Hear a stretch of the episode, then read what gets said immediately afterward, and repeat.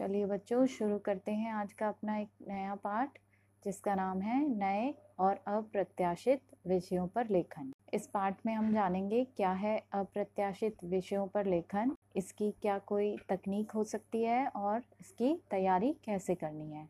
तो सबसे पहले जानते हैं अप्रत्याशित विषयों पर लेखन का अर्थ क्या है। अप्रत्याशित, जिसकी आपने कभी कल्पना भी ना की हो तो अप्रत्याशित विषयों पर लेखन कम समय में अपने विचारों को संकलित करके उन्हें सुंदर और सुघड़ ढंग से अभिव्यक्त करने की कला है। जिन विषयों पर आपने कभी लिखने की कल्पना भी न की हो, उन विषयों पर लेखन कार्य करना ही अप्रत्याशित विषयों पर लेखन कहलाता है।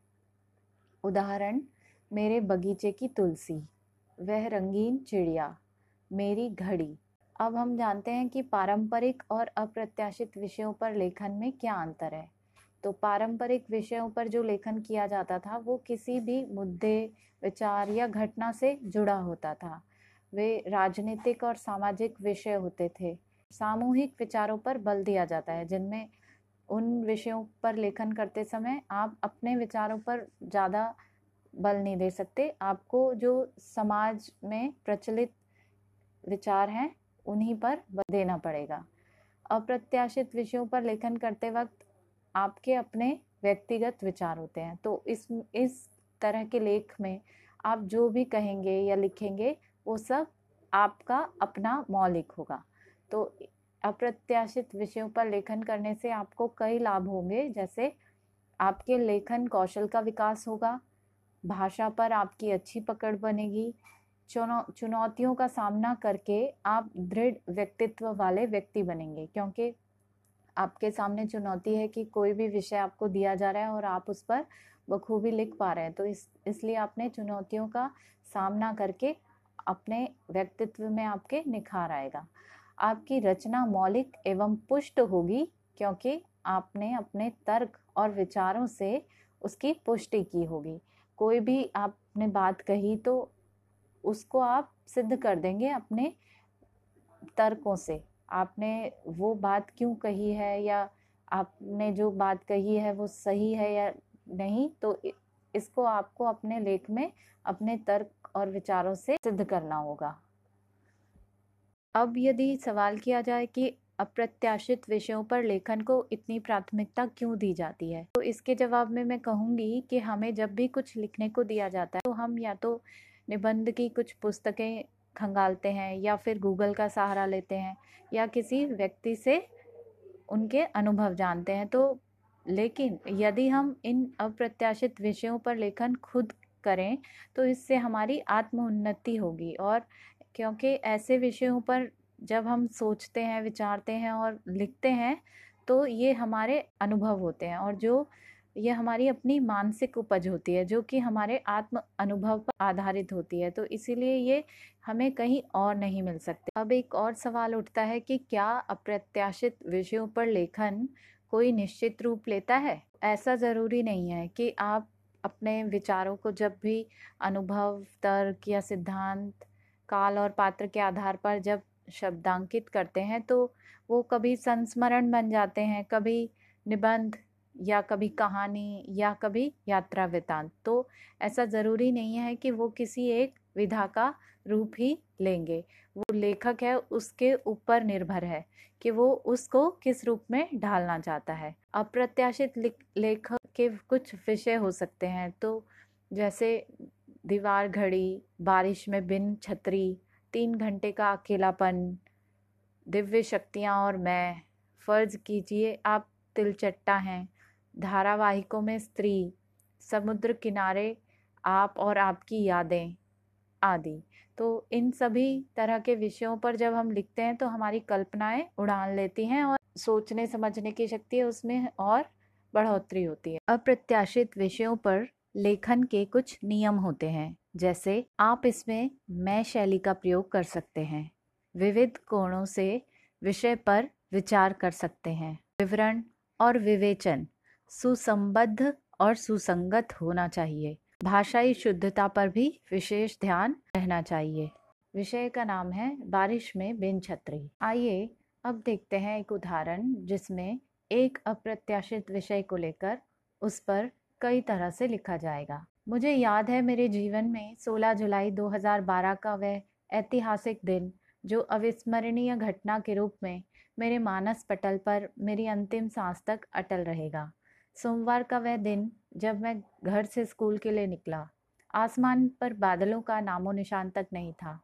माँ के कहने के बावजूद मैंने छाता लेने से मना कर दिया, क्योंकि हर बरसात के मौसम में मुझसे कम से कम एक या दो छाते मेरी लापरवाही की वजह से किसी और के सिर की शोभा बन जाते थे। मैं घर से निकला ही था कि मानो बादलों ने मेरा पीछा करना शुरू कर दिया। एक बार के लिए तो मुझे लगा कि ये बादल मुझे एहसास दिला रहे थे कि माँ की बात न मानने का क्या अंजाम हो सकता है। बादल बस मेरे ही घर, बाहर निकलने का इंतज़ार कर रहे थे। स्कूल के लिए देर हो रही थी, इसलिए कहीं शरण लेना भी मेरे भाग्य में ना था। भीगते भीगते मैं स्कूल तो पहुँच गया, परंतु कपड़े गीले हो जाने की वजह से मुझे ठंड लग रही थी। ऊपर से गणित का ब्लैक बोर्ड टेस्ट, गणित और ड्रैकुला में मुझे इतना ही फ़र्क नज़र आता था कि ड्रैकुला की फ़िल्मों को मैं ना चाहूँ तो ना देखूँ, पर गणित की पुस्तकों को न चाहने के बावजूद मुझे पिछले सात सालों से ढोना पड़ रहा है। अविनाश गुप्ता, मेरा नाम पुकारा गया। गणित शिक्षक के सामने मेरी ज़ुबान न खुलती थी। वही हुआ जो मैं सोच रहा था। शिक्षक की आई ओपनिंग डांट से मेरे कपड़े कुछ सूख गए। अगले दिन मुझे स्कूल जाने का मन नहीं हो रहा था, परंतु मेरी माँ ने मुझे स्कूल भेजा और कहा कि तुम्हारे गणित शिक्षक का फ़ोन आया था। आज टेस्ट में पूरे नंबर लाना और ये लो छाता। लेख का ये नमूना मुख्यतः स्मृति पर आधारित है। बारिश को देखकर जो यादें मन में उभर आई, लेखक ने उन्हें एक लेख के रूप में लिख दिया। ध्यान रखने की बात यह है कि वे स्मृतियाँ पाठक को दिलचस्प जान पड़े और साथ ही साथ जितना संभव हो उन स्मृतियों में से कहीं एक दो वाक्यों में ऐसा निचोड़ निकाला जाए कि वे किसी सामान्य सत्य, यानी एक बड़े धरातल पर अनुभव किए जाने वाले सत्य की ओर इशारा करने लगे हों। जैसे इस लेख में भी लेखक ने कहा था कि माँ की बात ना मानने का यह परिणाम हुआ। तो इसमें कुछ ऐसा था जो एक सामान्य सत्य है कि हमें माँ बाप की बात माननी ही चाहिए। चलिए अब देखते हैं उसी विषय पर दूसरा लेख। कभी कभी मर्फी सिद्धांत बिल्कुल सही साबित होता है। मैं पिछले सत्रह दिनों से छाते को अपने संग लेकर दफ्तर आ जा रहा था, परंतु एक दिन भी मुझे इसके प्रयोग का सौभाग्य प्राप्त न हुआ। परंतु अट्ठारहवें दिन की सुबह आठ बजे जब मैं घर से निकला, उस दिन मैं छाता लेना भूल गया और जब याद आया तो खुद से यह कहकर टाल दिया कि आज बारिश नहीं होगी। परंतु उस दिन जो बारिश हुई वो तो मूसलाधार थी। पहले तो मैं अपने भाग्य पर बड़ा अफसोस करने लगा कि मेरा भाग्य बहुत ख़राब है। इसके बाद ज्यों ज्यों मेरा शरीर बारिश की बूंदों से भीग रहा था, त्यों तो मेरी पत्नी, भगवान डीटीसी की बसें, ऑटो, रिक्शा वाले सभी एक एक करके कटघरे में खड़े दिखते थे। सब पर आरोप था कि वे अपना काम सही से नहीं करते हैं। बाद में एहसास हुआ कि मैंने भी तो अपना काम सही से नहीं किया। बारिश की बूंदें तेज़ हो रही थी। ज़्यादा भीग जाने के डर से मैंने एक नया छाता लेने का मन बना लिया। बहती गंगा में हाथ धोना की कहावत तब चित्रार्थ हो गई जब दुकानदार ने ढाई सौ रुपये के छाते की कीमत तीन सौ बीस रुपये ऐठी। छाता लेकर मैं घर की तरफ़ बढ़ ही रहा था कि तेज़ हवा ने मेरे छाते की शक्ल, केबल कनेक्शन के छाते जैसी कर दी। जल संरक्षण की चाह में जल संरक्षण का महान कार्य मैं बिल्कुल नहीं करना चाहता था। भीगते भीगते आखिर मैं घर पहुँच ही गया। मेरी पत्नी तौलिए से मेरा सिर पहुँचने लगी और कहा, सुबह आपको फ़ोन तो किया था, आपने फ़ोन उठाया ही नहीं। मैंने अपना फ़ोन देखा। स्वीट वाइफ, आठ बज के चार मिनट, मिस कॉल। यह उदाहरण एक आत्ममंथन का नमूना है, जिसमें पाठक के निजी विचार वास्तविकता के धरातल पर आ पहुँचे हैं।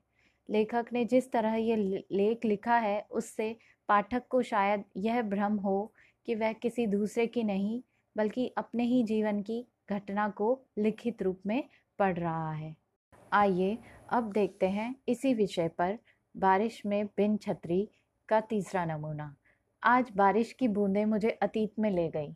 मुझे वो दिन याद आने लगे जब स्कूल से लौटने के दौरान अगर कभी तेज बारिश भी हो जाए तो घर तक पहुँचे बिना न रुकने की मानो मैंने शपथ ले रखी हो। घर पहुँचने के बाद माता पिता डांट और स्नेह भरी नसीहत कि कहीं रुक जाते, बारिश के थमने का इंतज़ार करते। फिर जब बड़ा हुआ तो हमारे विज्ञान के शिक्षक ने बताया कि बारिश के दौरान पेड़ के नीचे कभी भी आश्रय नहीं लेना चाहिए, क्योंकि पेड़ बिजली को अपनी ओर आकर्षित करते हैं। और बड़े होने पर यह जान पाया कि आजकल की वर्षा में एसिड की मात्रा बहुत अधिक होती है, इसलिए बारिश में छाते का इस्तेमाल ज़रूरी है। वैवाहिक और पारिवारिक बंधनों में बंधने के बाद यह जान पाया कि अगर बारिश में भीग गया तो जुकाम हो जाएगा। ऊपर से प्राइवेट नौकरी में गैर हाजिरी के हज़ारों कानून। आप अपने मन की चाह कर भी कुछ नहीं कर सकते। परंतु बारिश की बूंदों मुझे अपने बचपन में लौटने का निमंत्रण दे रही थी। तेज बारिश में छाता होने के बाद भी लोग भीग जाते ही हैं। बस आत्मसंतुष्टि रहती है कि हम छाते के अंदर हैं। मैंने अपनी सारी महत्वपूर्ण चीज़ों को एक प्लास्टिक में समेटा और निकल पड़ा उस भीड़ से, जो उस जल से बचने की कोशिश कर रही थी, जो असीम सुख देने वाली होती है। मैंने पीछे मुड़कर देखा तो लोग आश्चर्य भरी नज़रों से मेरी ओर देख रहे थे कि जिसके पास छाता है, वो क्यों भीग रहा है? और मैं एक बच्चे की तरह किसी की परवाह ना करते हुए अपने बचपन में लौट रहा था। इस तीसरे उदाहरण में हमने देख, देखा कि लेखक का मिजाज थोड़ा दार्शनिक है। लेखक जब बारिश की बूंदों को देखता है तो उसे अपनी बचपन की यादें ताज़ा हो उठती हैं। वह बचपन से लेकर आज तक पहले पारिवारिक, फिर सामाजिक और व्यावसायिक बंधनों में खुद को हमेशा जकड़ा हुआ पाता है। वह बंधन महसूस करता है, लेकिन आज जब बारिश की बूंदें उसने देखी तो उसे अपना बचपन याद आ गया और वो उन बचपन को जीने के लिए आज़ाद होना चाहता है। उस बारिश को वह महसूस करना चाहता है, उसका आनंद उठाना चाहता है। तो यही उसने अपने लेख में लिखा है।